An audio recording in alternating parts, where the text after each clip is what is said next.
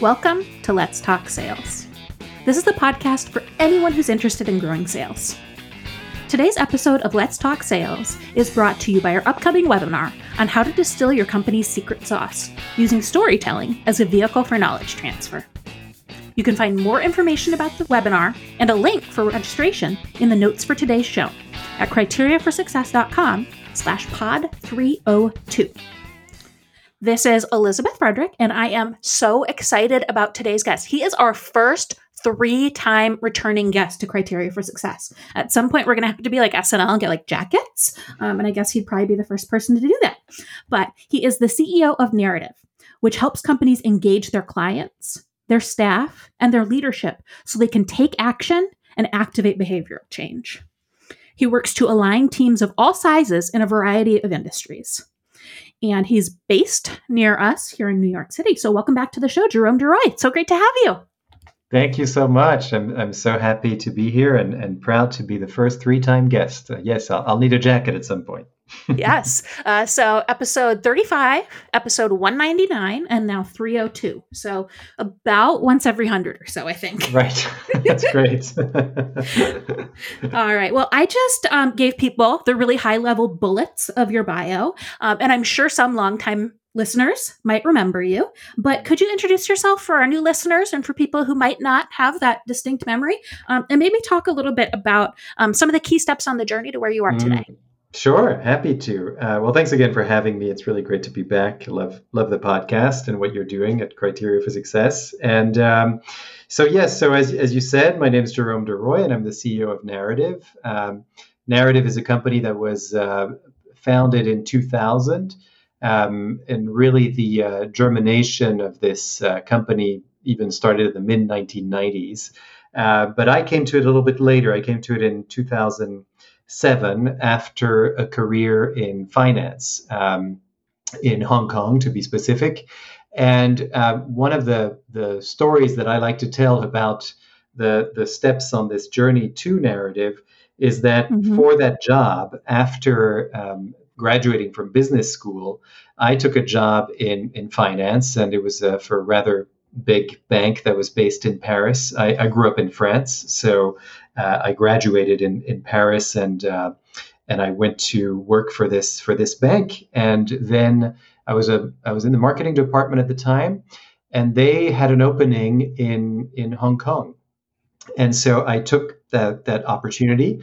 And um, at 23, 24 years old, I, I was you know entering the offices of this bank on Hong Kong mm. Island on the 15th floor.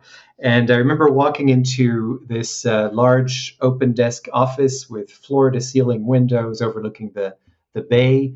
And um, someone greeted me. She was the, uh, the head of HR. And, uh, and she said, Come with me. Your, your desk is over here where you can see these beautiful views, but I'm taking you somewhere else right now so that we can do your onboarding. And, um, and so I followed her through a corridor, and the corridor got darker and darker as, as I was following her until we finally got to a room, um, and and she pointed me to another room that didn't have any windows and just a table and two desks, and she gave me two big binders, and she said. Uh, could you go through these binders in the next 48 hours, please, and then we'll we'll talk.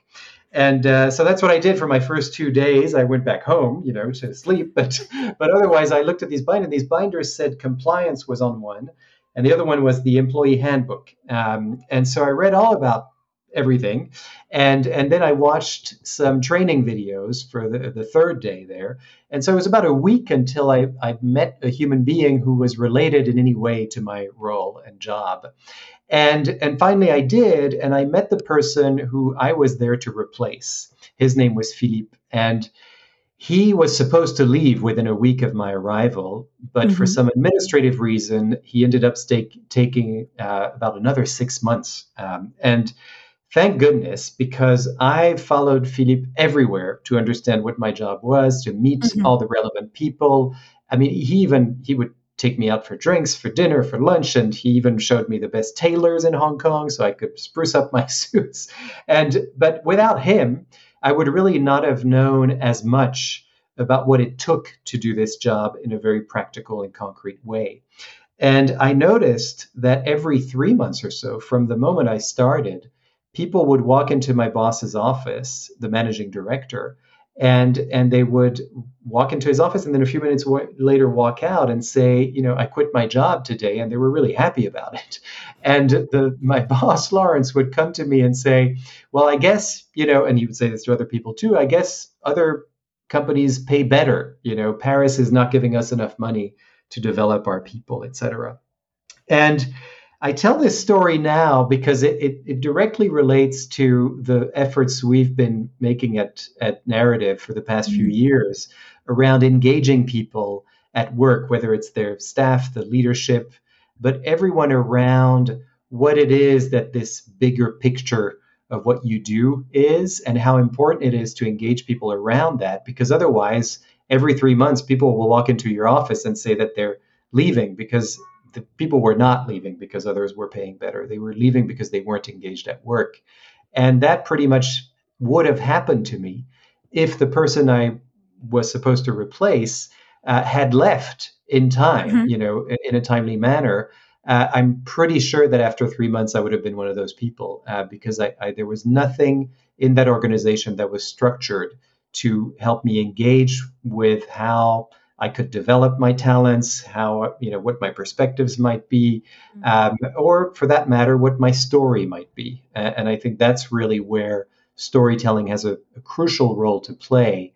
It's really in in helping people understand how to do what they do, but also why they do what they do, mm-hmm. and, and sort of understand why you're part of this collective narrative that is your company and this collective culture, and how you can contribute to it in a way that makes you feel uh, like you belong and like you're important. I was feeling none of that in that organization. And so that's what I've been working to address uh, for the better part of tw- almost 20 years now. Man, time goes by so fast, yeah, doesn't it? Crazy. I joined CFS in 08 and I just, uh, it's hard to believe. Yeah, but yeah. Um, I love that story and the fact that it kind of planted the seeds for mm. what it mm. that you're doing now because you're all about helping people engage and connect to their organizations. Um, obviously, we are talking in April 2021. Uh, the last mm-hmm. little more than a year, engagement has looked a lot different than mm-hmm. it looked before. Mm-hmm. So, I'd love to hear about how you've seen your work change over the past year, um, both in maybe the challenges and the problems that your clients are bringing to you, and the different ways that you've approached your work with your clients to um, mm. better fit this environment. Mm, yeah, no, things have definitely changed um, pretty radically. Um, certainly, what we're seeing with our clients, um, you know, most most of our clients are actually uh, would have considered themselves um, an in-office culture uh, mm-hmm. where. Mm-hmm. You know, I, I recently, uh, back in September, wrote an article about the value of the water water cooler conversation mm-hmm. uh, on LinkedIn, and you know, all of these clients had the proverbial water cooler, essentially a place where people gather to have informal conversations and share ideas and share things that aren't even about the workplace, but out of those conversations, very often come innovations and ideas that you wouldn't have thought of mm-hmm. in the meeting that you had with that person that was very structured and formal around uh, a particular agenda. And so having these agenda-less um, conversations, that's where we're seeing the biggest change is that those are no longer happening essentially. And mm-hmm. so many clients now are telling us that they're struggling with this because there's a, a bit of a disconnect between employees and their leaders and vice versa and also people who are just uh, you know coming into organizations mm-hmm. who are new hires and and don't have the benefit that others had of meeting people you know in a corridor or at lunch or you know dinner whatever philippe was doing with me uh, you know in my context all those years ago um, that's really you, you really have to do that very intentionally and deliberately now. It's not it's not really a, you can't really leave it up to chance. Um, and so many of our clients are now coming to us you know asking us how can we is there a way to address this through through storytelling? Because that's a lot of what would happen around the water cooler. People would tell each other stories, and that's you know Mhm. very much um, the the basis of what we do as a company is that we facilitate those conversations, but we also um, you know teach people how to actually do that, how to tell stories. But not necessarily what's changed is that we we didn't used to tell people you know where to do that. Um, it, it sort of was quite natural to find a place to do it. Mhm. Now we have to sort of really think about you know where is the place and time that we can do this in a way that's remote uh, and that still works for people and still leaves people feeling uh, connected to one another. That that's really the biggest thing that's changed is that there's there's this feeling of not being connected to each other, to the mission, to what it is that we're doing because we're we're not in it every day as we would normally be in an office. Definitely. Um, it's interesting too because I know um, we've spoken about this before, but uh, what's interesting to see, you know, when you were talking about how um, y- you might be losing out on innovation and ideas because you're lacking these water cooler conversations.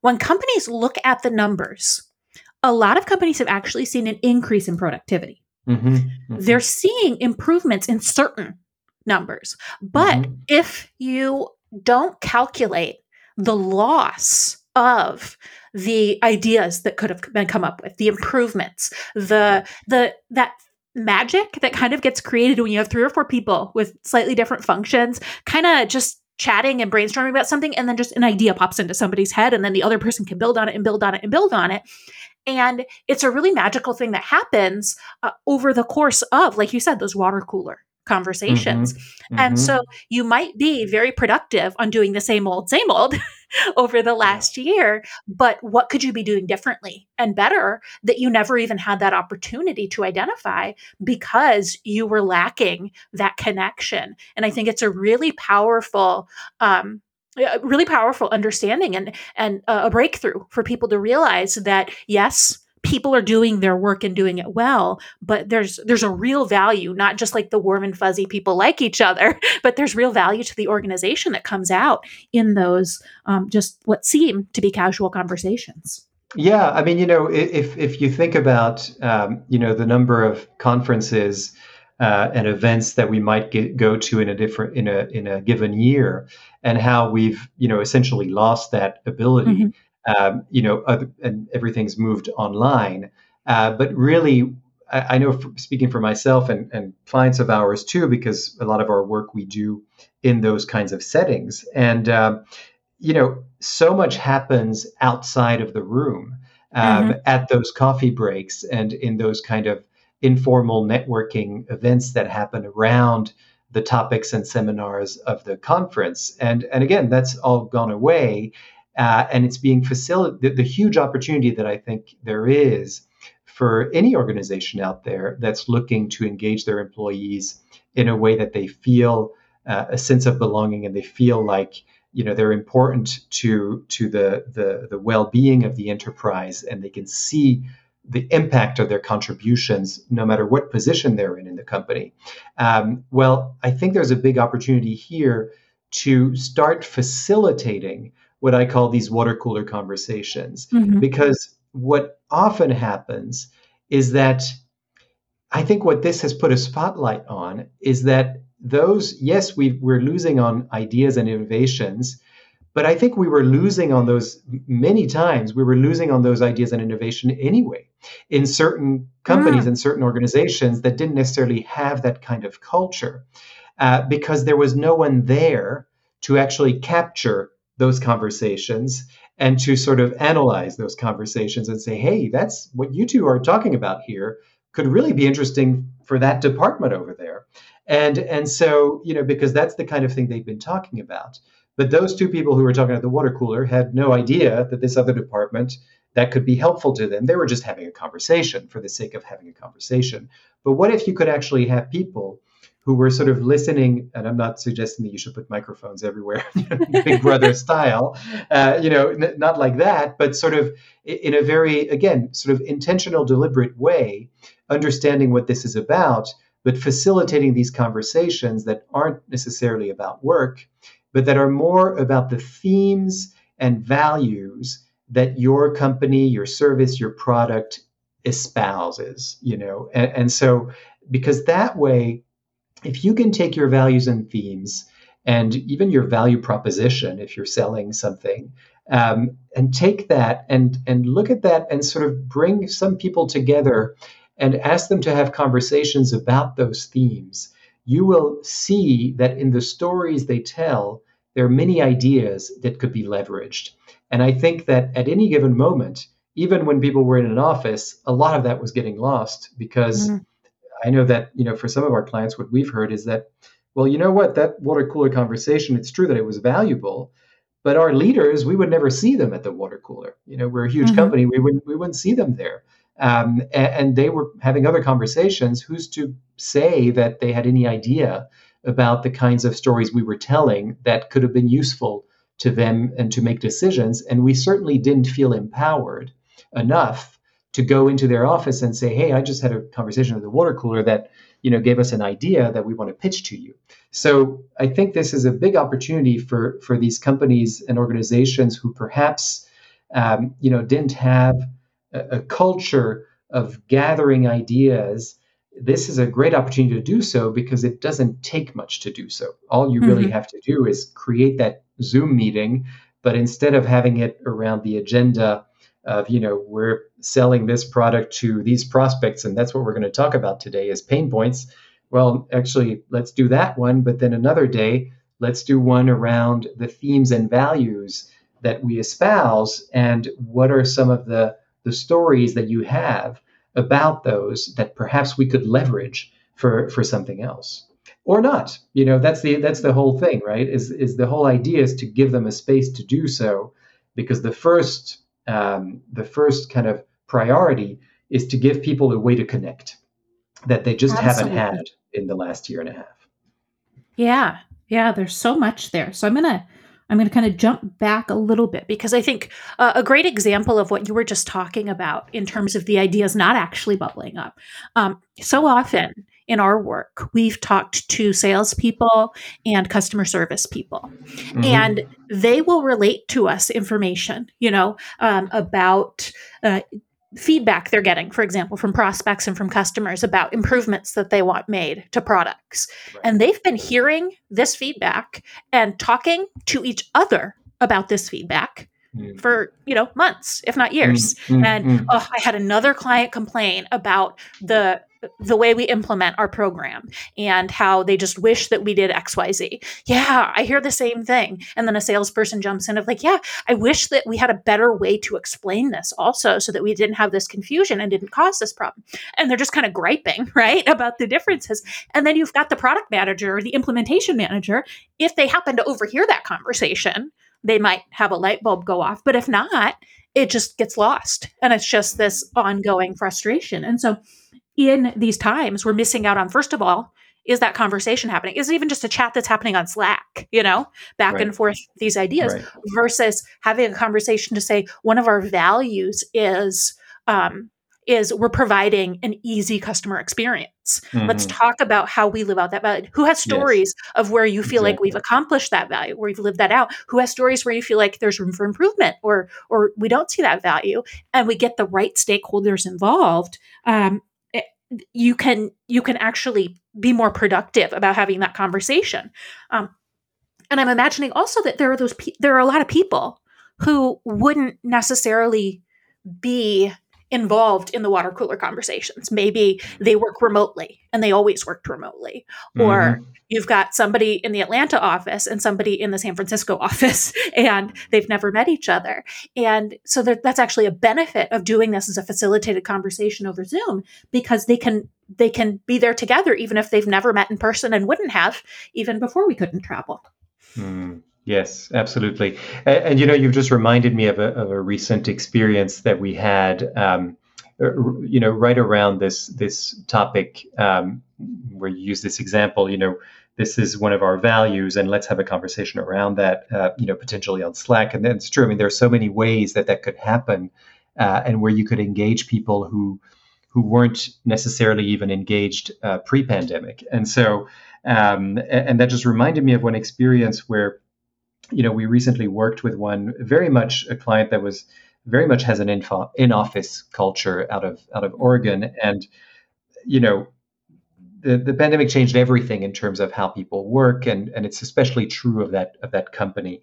And uh, but suddenly, you know, that's what they had to deal with, and so instead of doing their annual kickoff conference, you know, in person, they're now doing it virtually and and they asked us to be part of it. And one of the things that we facilitated was to to see we, we did exactly what you described where essentially we asked them you know what their values were what they were about. And one of the things that came up as a theme that was really common to everything that they do in this organization was dare to be different. Mm-hmm. and and so as a result what we facilitated was a, a, workshop where people told stories about a time where they dared to be different and having you know the opportunity for them to think about uh, listen to and tell stories of their own around this theme and of course having you know a methodology of how to do it because that that way it's less intimidating um, mm-hmm. you know they got time to prepare for it but the but the bottom line is that what came out of it besides the you know and beyond the skill building uh, opportunity that this was for them was on a psychological level so many people gave us feedback saying that you know we really didn't realize how much we missed having you know just listening to a story of a colleague or telling a mm-hmm. story to a colleague uh, and being in these small smaller settings because it's a hundred plus people and so they had really gotten used to these Zoom meetings where there's a lot of people on the Zoom at the same time. So you, you achieve a lot uh, in, a, in a short period of time. You're, you're quite productive mm-hmm. and you have that sense that you are. Uh, but then you're missing that feeling of connection that happens when you're just talking to, to just one other person. And because we were doing these breakout groups, you know, which were pairing people up, suddenly it became more intimate and, and people mm-hmm. felt more connected. And that's when they realized, wow, you know, I didn't realize we needed that until we did that, you know, but we really did because there was a strong sense of isolation. Um, and, and, I suspect that this is true from what I'm reading and what I'm hearing, uh, you know, directly from clients, but even in general, the mood of the country and the world perhaps is that there's mm-hmm. a really deep sense of isolation uh, as a, as a you know in, in society right now. And and one of the ways that we can fight that isolation is through storytelling. I, I really believe that and that's you know that was one of the reasons that we exist to to begin with. Um, and, and, so so I think there is a big opportunity because it, it doesn't take much. All it took was for us to find what that common theme could be and then you know pair people up and and facilitate those those stories so that people could listen and they could share. I love that. And and there's a couple of things that you brought out there. I want to jump first of all on that last thing you said is preparing people. Because as you said if i were to just walk up to a team or you know start a start a zoom with a team and say okay guys um, everybody's going to st- tell a story. Go. Mm. mm-hmm. that's terrifying I'd be like, uh, what exactly do you want me to do? And even um, when we work with our clients, we ask them to document success stories of the work that they have with their clients so that they can use them as part of the marketing and selling processes. Mm-hmm. And if we just said you need success stories, we would end up with I'm sure some good ones, but probably a lot that aren't really great, or that, you know, sometimes you ask a salesperson for a success story and they talk about all the great things they did to win the deal. And mm. that's helpful in some instances, but not exactly what we're looking for here. And so to give people a structure and a format and just help them understand, you know, it's kind of like you're just filling in the blanks. It's a lot easier than just um, the idea of telling stories. It's funny too, because if you were to really analyze your speech patterns, all day we're telling stories. That's mm. how we communicate is storytelling. You know, how was your day? That's a story that you're mm-hmm, asking about. Mm-hmm, um, mm-hmm. You know, how are you feeling? That's a story. What'd you do this weekend? And and we're constantly telling stories but when we're put on the spot to tell a story it's really intimidating. So the idea of just um, facilitating it and having a structured format and having everybody do it so it's easier and having the breakout groups of you know just a couple people so that it's less intimidating than giving your story in front of 100 people there are specific techniques to to make this go better than just hey everybody tell stories. Yes. Yeah absolutely. And and you know the really crucial first step here is is is to listen and um, mm-hmm. and that's you know for me at the basis of any great storytelling there's there's a great listener um, mm-hmm. you know for every great story that's been told that person was being listened to by a really great listener and mm-hmm. so if you are putting yourself in a position to facilitate these kinds of um, stories and conversations you, you really have to make sure that your baseline of listening is very open and that uh, you know it's not in any way um, impeding the person that you're asking to share uh, mm-hmm. something about themselves and about their experience. So I think for me, the first step is around what can I do to really create an environment in which people feel like they can be listened to.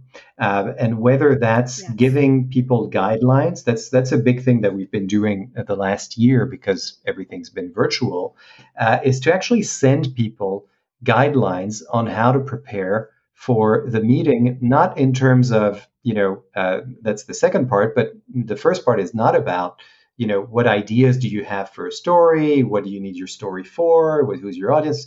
First thing is what does your room look like you know who's going to mm-hmm. be there at that time? And uh, and you know what when, when is this meeting? You know put it on your calendar you know, all these things that are very logistical but that really do help to create an environment in which people feel like okay you know i know that for the next half hour i'm not going to have any interruptions. And if i mm-hmm. do have interruptions you know here's what i might be able to do about it or maybe i'll let other people know about it. Um, your, your listeners might even have an experience of this uh, during this podcast because you know our, our baby daughter did uh, let out a few yelps while you were speaking. So maybe we'll get that on, on tape maybe not but i certainly am aware of it. And mm-hmm. and you know as a result it, it, sort of shifts my listening a little bit. Um, but i'm kind of but i know that it's going to happen and I, I know that's part of my background.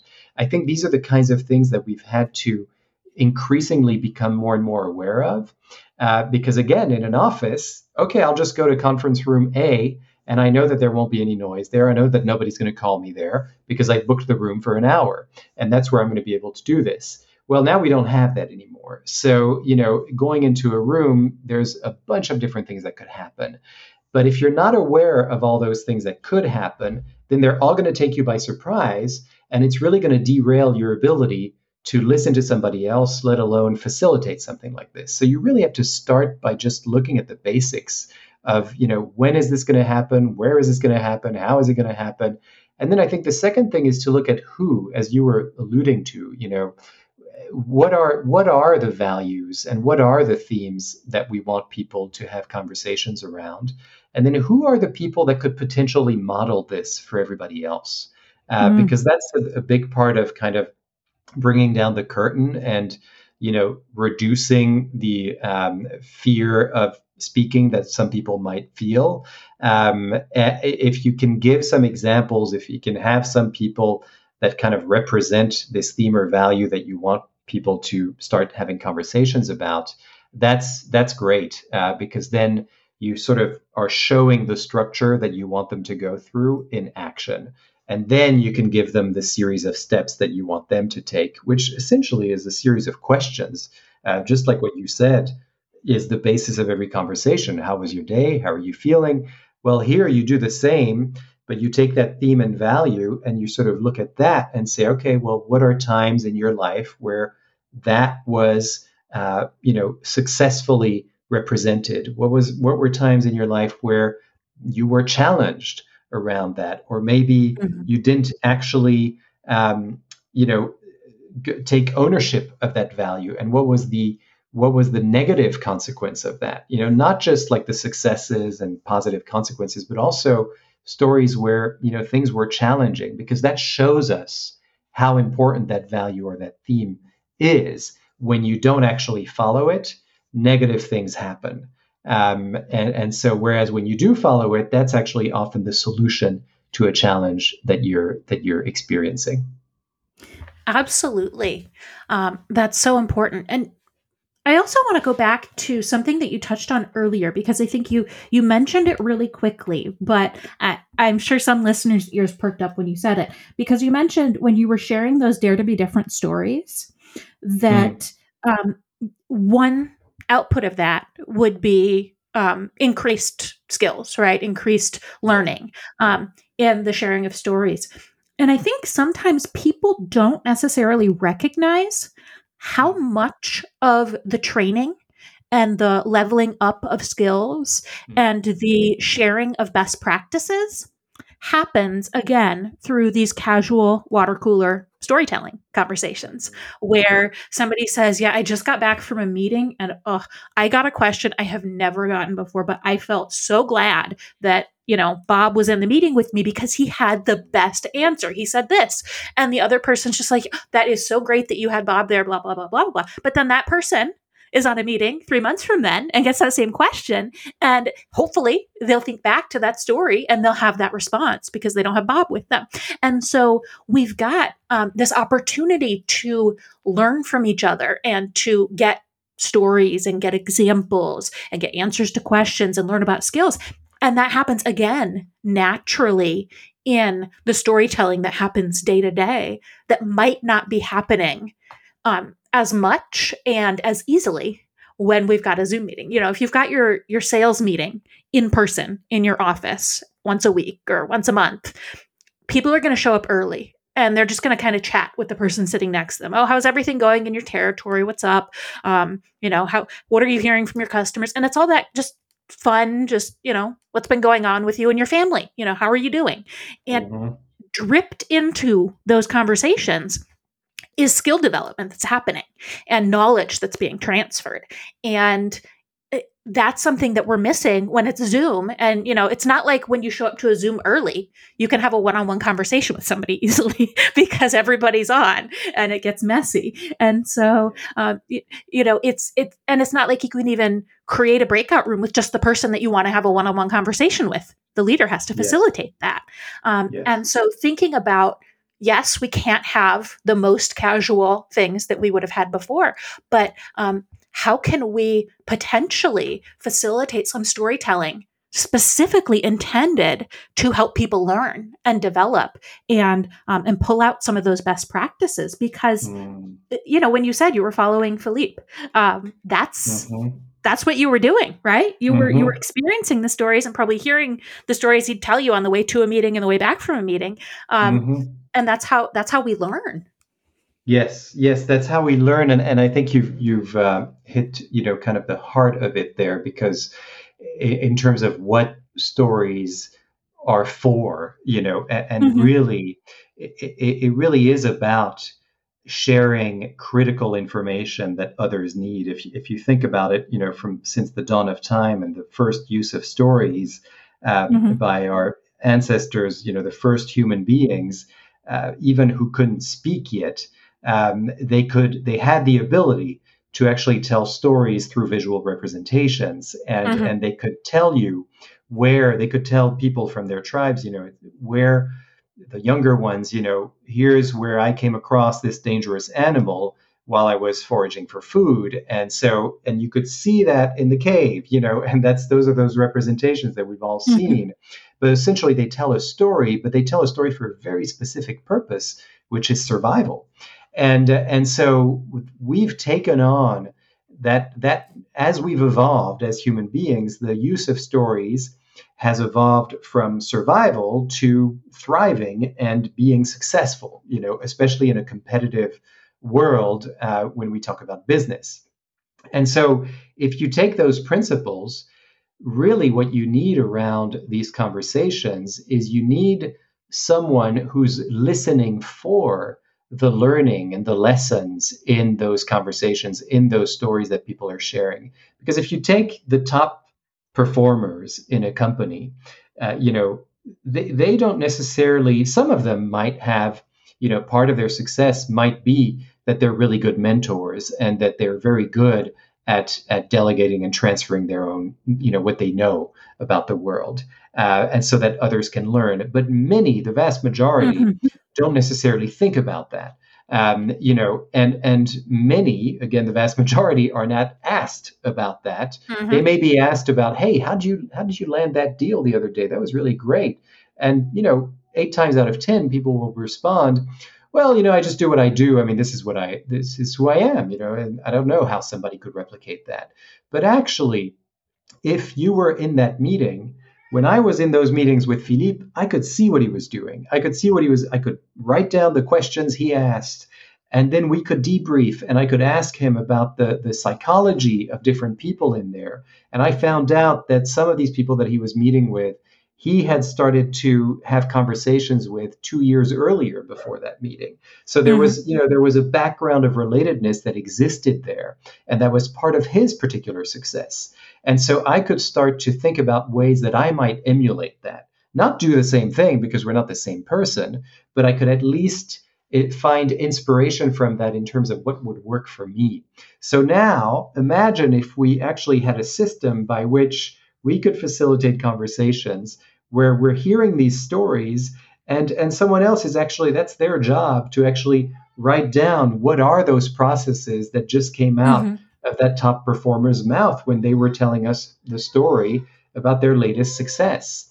And and knowing which questions to ask that might further refine the best practices that aren't just about what that person knows but it's about who they are their way of being and and their experience is a, is a part of that too but it's really a whole and and it's kind of understanding what makes uh, that whole human being who they are uh, mm-hmm. i think is is the job of of many organizations now if they want to preserve that knowledge but essentially really um, figure out a way to keep it in in house because those top performers at some point they might leave and when a top performer leaves we all know that it's really hard to get back to to where we were i mean again this is a this is something that's really been spotlighted over the last year. So many mm-hmm. people, you know, had to leave their companies at the beginning of the pandemic, and then some of them came back, but some of them didn't because they found other jobs.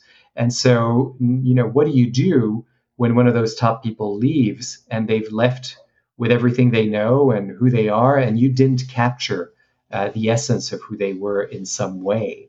And I think being very deliberate and intentional and structured about it um, is not something that's so difficult to do. It's it's actually not rocket science, and uh, and it, it, really will benefit uh, people down the line because otherwise you're losing uh, something that's really really precious, and you're having to start from scratch with somebody new.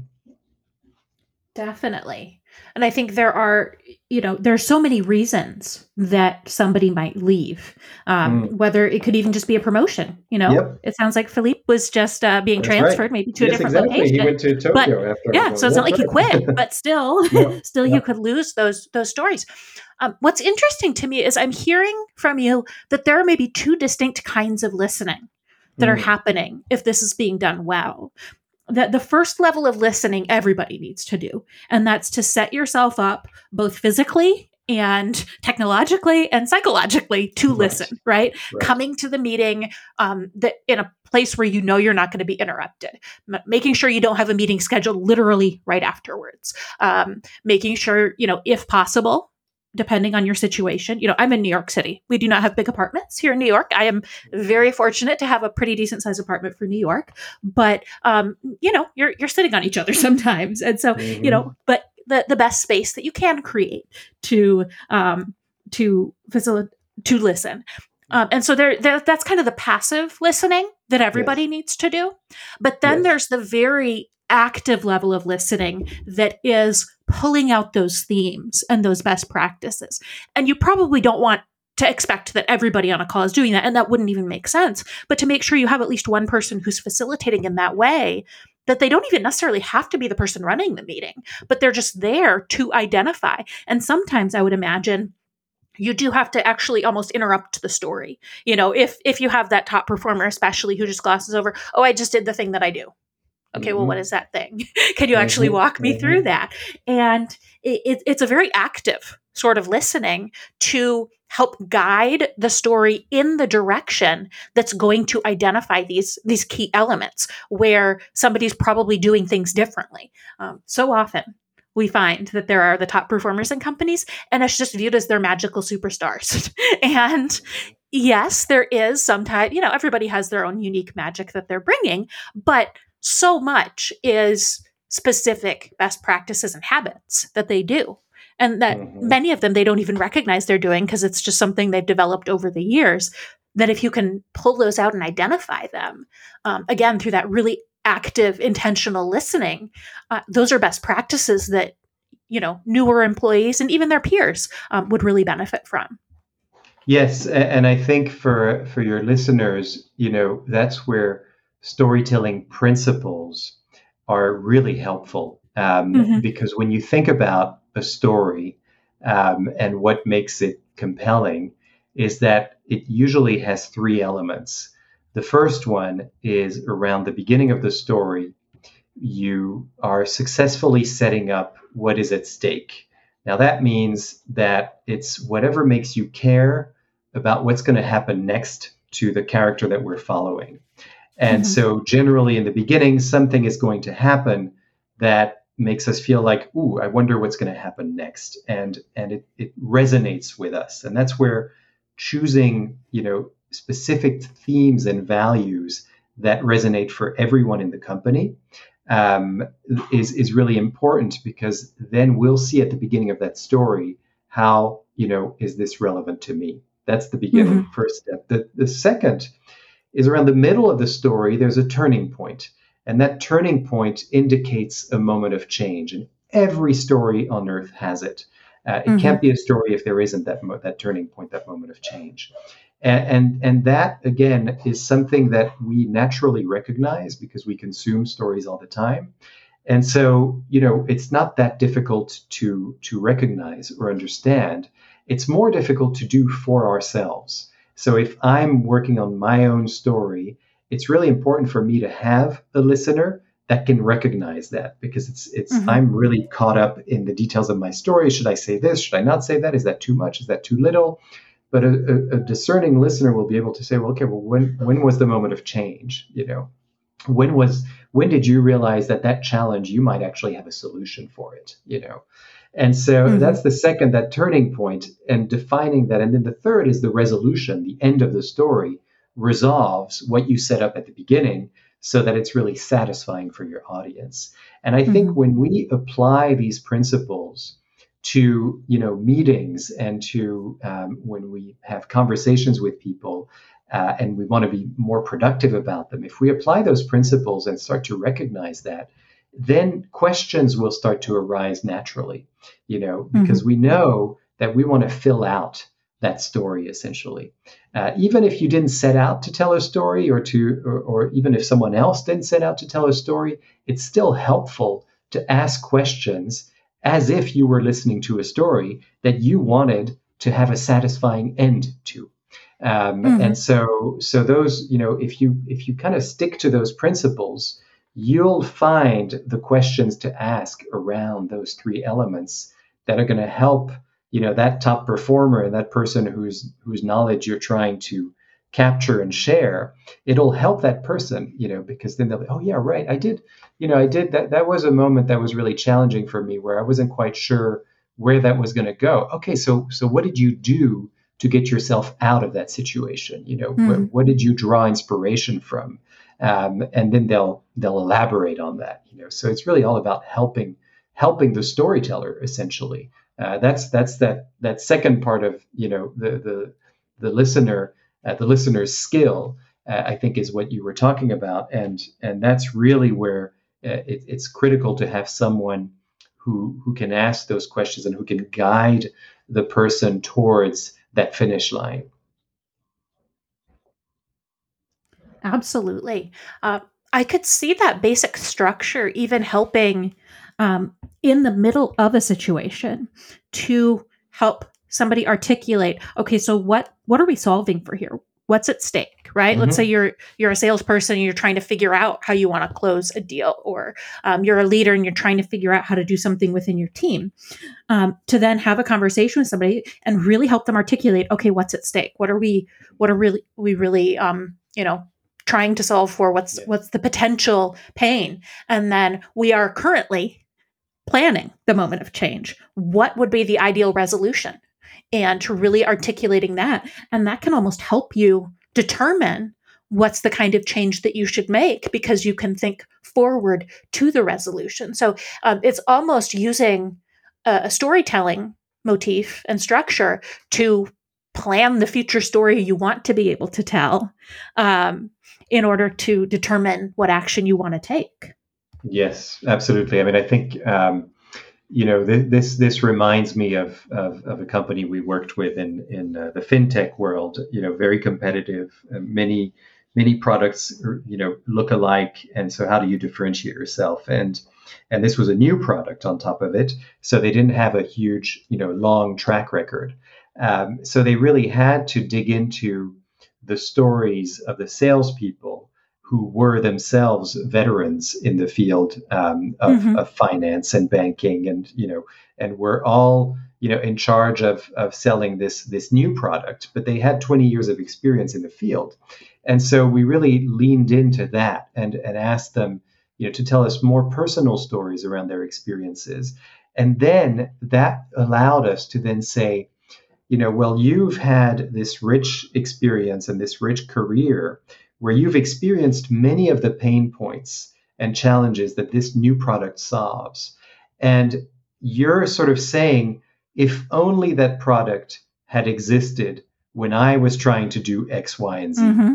but I couldn't because this product didn't, didn't exist. So you really have to to, and that's kind of the imagine if now. You know, yeah. Uh, I've told you what I've represented what your pain points and challenges are, and I'm showing you the solution and I'm and I'm asking you to to you know come with me on this journey towards the future essentially and and you're absolutely right it becomes a, it becomes a planning tool but also uh, an act of you know kind of taking people on that future journey and saying you know here we are now and here's a glimpse of the future why don't you come with me um, mm-hmm. so that we can we can make that future real Absolutely.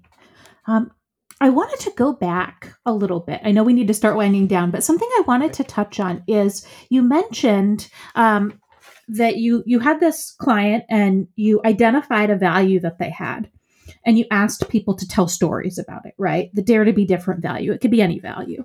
Uh, I would imagine that those stories, if you were to capture them, could be a really powerful tool in the organization. Um, what are some ways that you've seen clients leverage those stories not just for in the moment but for long-term resources long-term resources that they can use moving forward yeah well that's that's actually exactly what this company is doing um, you know based based on this we our next phase now that we're currently working on is uh, people are submitting their stories online uh, mm-hmm. through a mm-hmm. platform that, that we created with them and and essentially the, we're we're tagging what's really important and i and i think what people can do um, you know your listeners as inspiration certainly is find a, a, way to to you know just ask people to submit stories around this theme or value that's important and then create ask them to actually tag their stories with particular data elements um, so for example one of the things that we did we added four categories to it. We said, you know, what's the story about in just one sentence? Um, what are sort of the, this is their language that they all understand. What are the value drivers that are represented? And essentially, those are the values uh, of the value proposition. You know, what are, what's, what does this, what does your product service deliver? And they have these value drivers. That's what they call them. So we asked them, you know, what do you think this story represents in terms of those four value drivers? And so they fill that in.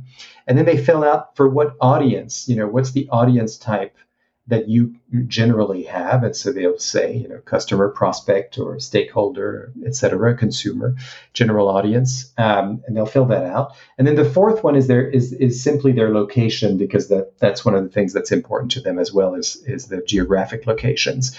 But mm-hmm. just having that data, so now what's that what that's allowing us to do is as people are submitting these stories, we don't necessarily have to look at all the stories or listen to all the, the multitude of stories to understand what they're about because we've captured that data. The, the person who's actually mm-hmm. in charge of telling their story and submitting it, we can see it. So that creates now categories. So we can now say, well, there are 10 stories that are about this value driver. There's 20 stories that are about that value driver and 30 stories mm-hmm. that are mm-hmm. about this one. So that kind of allow us to say, all right, well, let's create now our story library essentially. So that if I'm going on a on a sales call or if I have a meeting with one of the leaders of the company, there will be a category in that story library where someone has gone through that experience and I can listen to their story or watch their story.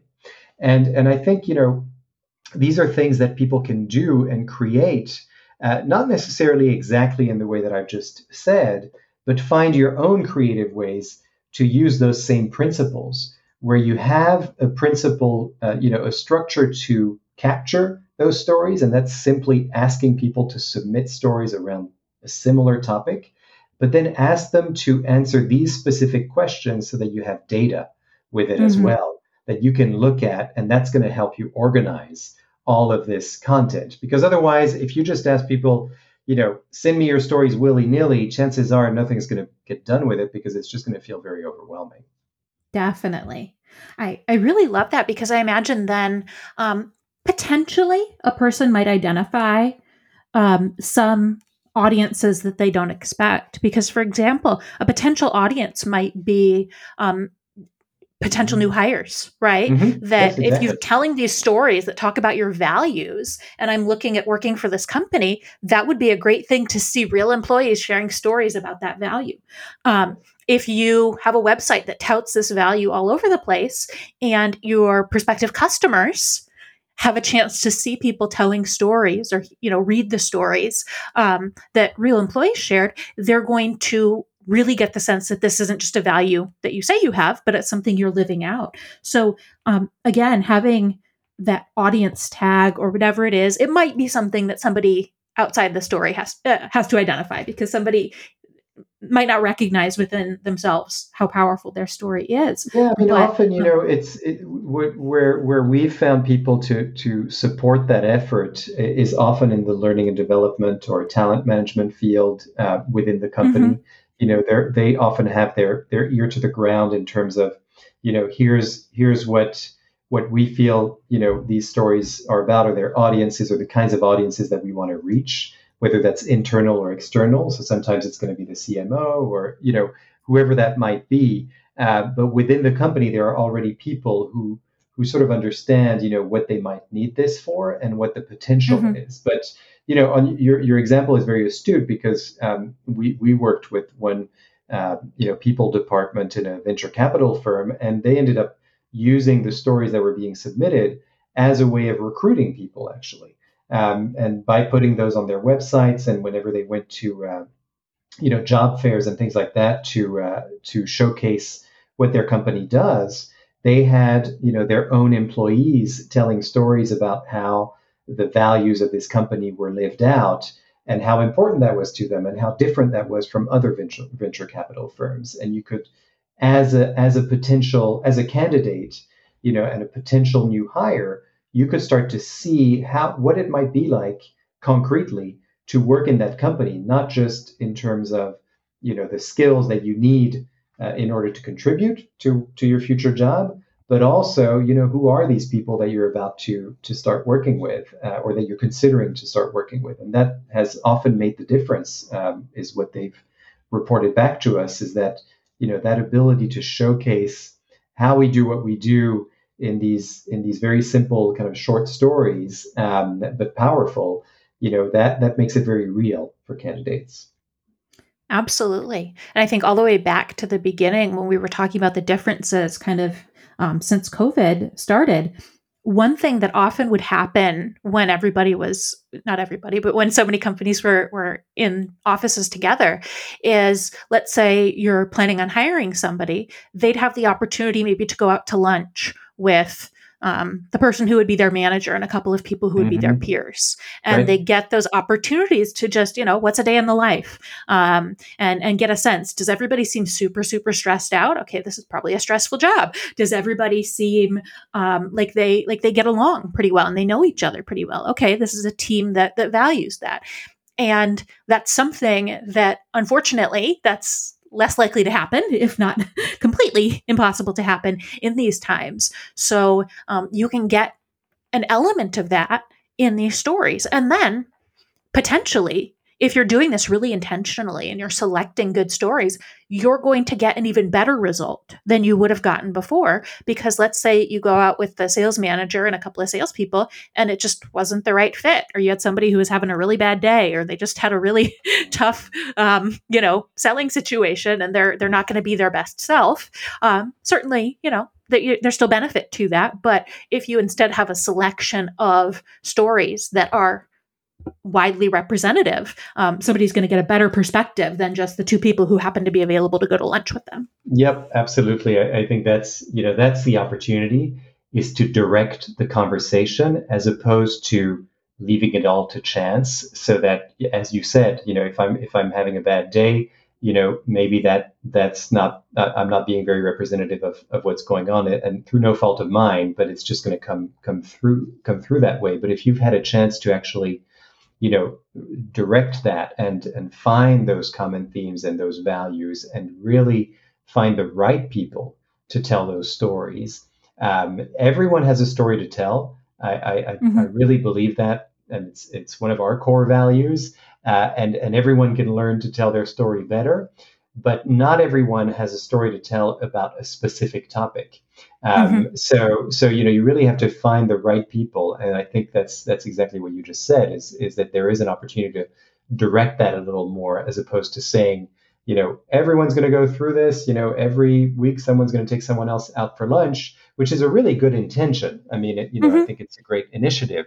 But I think what this last year has shown us is that we can really control the narrative a lot better um, than we have, and and that it it's it's actually it feels you know when I say the word control the narrative, it can kind of feel like a PR stunt, but it's actually contradicts. It, it's paradoxical because it, it, actually is. It's going to come out more genuine uh, because mm-hmm. again, it's the right people who really believe in this stuff that you're talking about who are going to tell those stories. I, I have an example of this with again that venture capital firm that we worked with you know, the investment people are very different from the people who, uh, you know, work on on selling uh, those packages to others. Mm-hmm. And and so as a result, you know, it, you're not asking the same. You're not asking the people to sit to tell the same stories.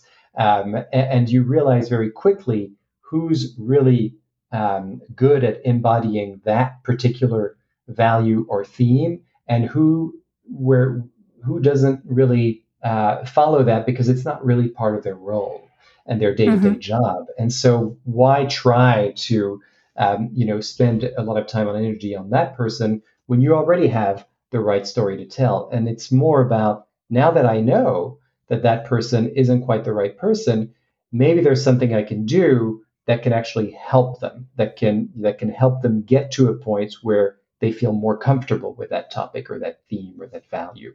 Uh, and, and again, it's sort of like the sharing of resources as opposed to asking everyone to do the same thing. But over time, everyone will have the same familiarity with all those topics and themes. Mm-hmm. You can't, you know, you just can't uh, think when you're starting that, you know, everyone will be on the same page. Absolutely. Um, and I like the idea of potentially identifying, you know, specific values that different constituencies within your, your organization might be able to speak to more strongly than others. Mm-hmm. You know, mm-hmm. um, you're probably not going to find somebody in your compliance department that has a whole lot to say about Dare to Be Different. Um, that's just mm-hmm. a right. speculation, right? But um, but there's probably another value that they could speak to really passionately, and not to malign people on the compliance side. It's very, very important. Um, it's not usually a lot of creativity and daring to be different there. Um, and right, so, really yeah. thinking through what are the different values that you want to represent in your stories, and both at like a department level and at an individual level, potentially, um, who are the best people to tell those yeah. stories. Yeah. Um, again, that's that facilitation, that structure that's not just throwing everybody to the wolves. Yes, exactly, and, I think you know that's that's certainly one way uh, to do it, and you know the the way that that uh, the other client I was talking about earlier, who who had that theme of dare to be different. What's interesting there, and what's going to be coming out, is that you know they're submitting lots of stories from lots of different people and because we're getting this data along with the stories we can actually literally tell who are the people who have the stories about this particular topic and that particular topic. And, mm-hmm. and so having armed and equipped with that then we can actually go back and, and make a selection of people for particular topics. And those are the are, are the ones that are going to end up in that in that story library. So um, so it's also kind of using this storytelling structure and these principles almost like a funnel essentially where you know mm-hmm. everyone or a lot of people are submitting stories and then you use that funnel and the data you're getting from those stories as a way of of really you know distilling uh, what those messages are and who are the are the messengers essentially Definitely. All right. Well, we could probably keep talking for quite some time, but fortunately, we have a webinar coming up. We're we're going to yes. be taking a deep dive into some of these topics, and that's going to be with you and me and um, and our CEO Charles Bernard. So, um, all the information about that will be in the show notes. But before we wind down, um, the question I always like to ask is, what are some resources that you would recommend to our listeners? That could be books, it could be podcasts, it could be videos, um, anything that you might find um, that you would recommend? Yeah, absolutely. Well, I have I have two that are, are coming to my mind now, um, and and one is uh, I alluded to it, but I, I do recommend that people um, read the article that I wrote about the value of the water cooler conversation and and what to replace it with, because it's not just mm-hmm. about um, essentially you know what we've lost, but it's actually what could you do about it? Uh, and that's it's called the value of the water cooler conversation. You can find it on LinkedIn uh, if you type those keywords there, and you can also find it on our blog on our website, which is narativ.com, n a r a t i v.com. Um, and, and then I would also like to recommend that you know, this is more of a, a, broad idea than a specific book or, or mm-hmm. website, mm-hmm. but certainly that people start to look at those principles you know what what makes a good beginning what makes a good turning point and what makes a good ending you know thinking about what's at stake what's what's that moment of change and what's the resolution that's that you know concludes what you set up at the beginning i think if you go to your next meeting and and sort of listen for that as you as you listen to the various mm-hmm. people in your meeting and just position yourself as a listener and, and see what questions might arise uh, just out of curiosity for for those three elements. You know, have you did you hear anything about what was at stake there and why you should care? Did you hear anything about a moment of change, or did you hear anything about a clear resolution? And if you didn't, start asking questions and see what that does for the for the meeting. Absolutely. That is that is really great advice. It's funny because we have a three-part structure for success stories when we ask clients to document mm. them. And it, it maps to your structure exactly. We say first, what was the situation at the beginning? What was the, you know, problem that you were solving? Mm-hmm. So that's mm-hmm. the what's at stake. And then second is what was your solution? So that's the moment of change, right? You sold something and they did something different. And then third, what was the tangible benefit, which is what was the solution um, mm-hmm. that they received. And if you can identify those three things in any kind of a story, um, that's that's the meat of the story. That's the real. Um, that's, that's that's the core of it. And you know, a lot of things around that are important and helpful. But if you don't have one of those three things, you're really missing out. So, um, very important. All right, Jerome, it has been so fun talking to you. I always enjoy our conversations. If you want people to learn more about you and your work, uh, where would you like them to go? Uh, well, narativ.com, our website, N A R A T I V, so it's spelled with just one R and no E. People are certainly welcome to send me an email, jerome at narativ.com. Um, and, and, the other, um, I would say, is if you want to learn about our particular method, we have a book that's out that's called Powered by Storytelling, and it's by our founder, uh, Murray Nossel, N-O-S-S-E-L, and that's you can find that on Amazon and anywhere anywhere you find books. Uh, there's various versions of it: audiobook, uh, ebook, and and of course the paperback itself. So there you go. Wonderful. Well, thank you again so much for being here with me today, Jerome. It's been a lot of fun. You're so welcome. Thanks for having me again. All right, and thank you to all of our listeners for tuning into today's show. You can find the notes and resources for everything that Jerome and I have been talking about today at criteriaforsuccess.com slash pod 302. Make sure to tune into the podcast next week for another great guest. I think, I can't remember, it's one of two people. It's either a PhD or it is a comedian. So um, there's quite a variety between who, who that might be next week. Uh, if you enjoyed today's show, we would love it if you could recommend us to a friend. That is the best way to help more people discover the show. If you haven't yet subscribed, make sure to do that. That way you'll hear every new episode as soon as it goes live. You can subscribe for free wherever you're listening right now. We love to hear your feedback. You can leave us ratings and reviews in Apple Podcasts or email us with direct feedback, questions, and guest suggestions at podcast at criteriaforsuccess.com. Make sure to follow us on Twitter at CFS Playbook, and don't forget to check out the blog at criteriaforsuccess.com slash insights. Let's Talk Sales is a production of Criteria for Success. Happy selling!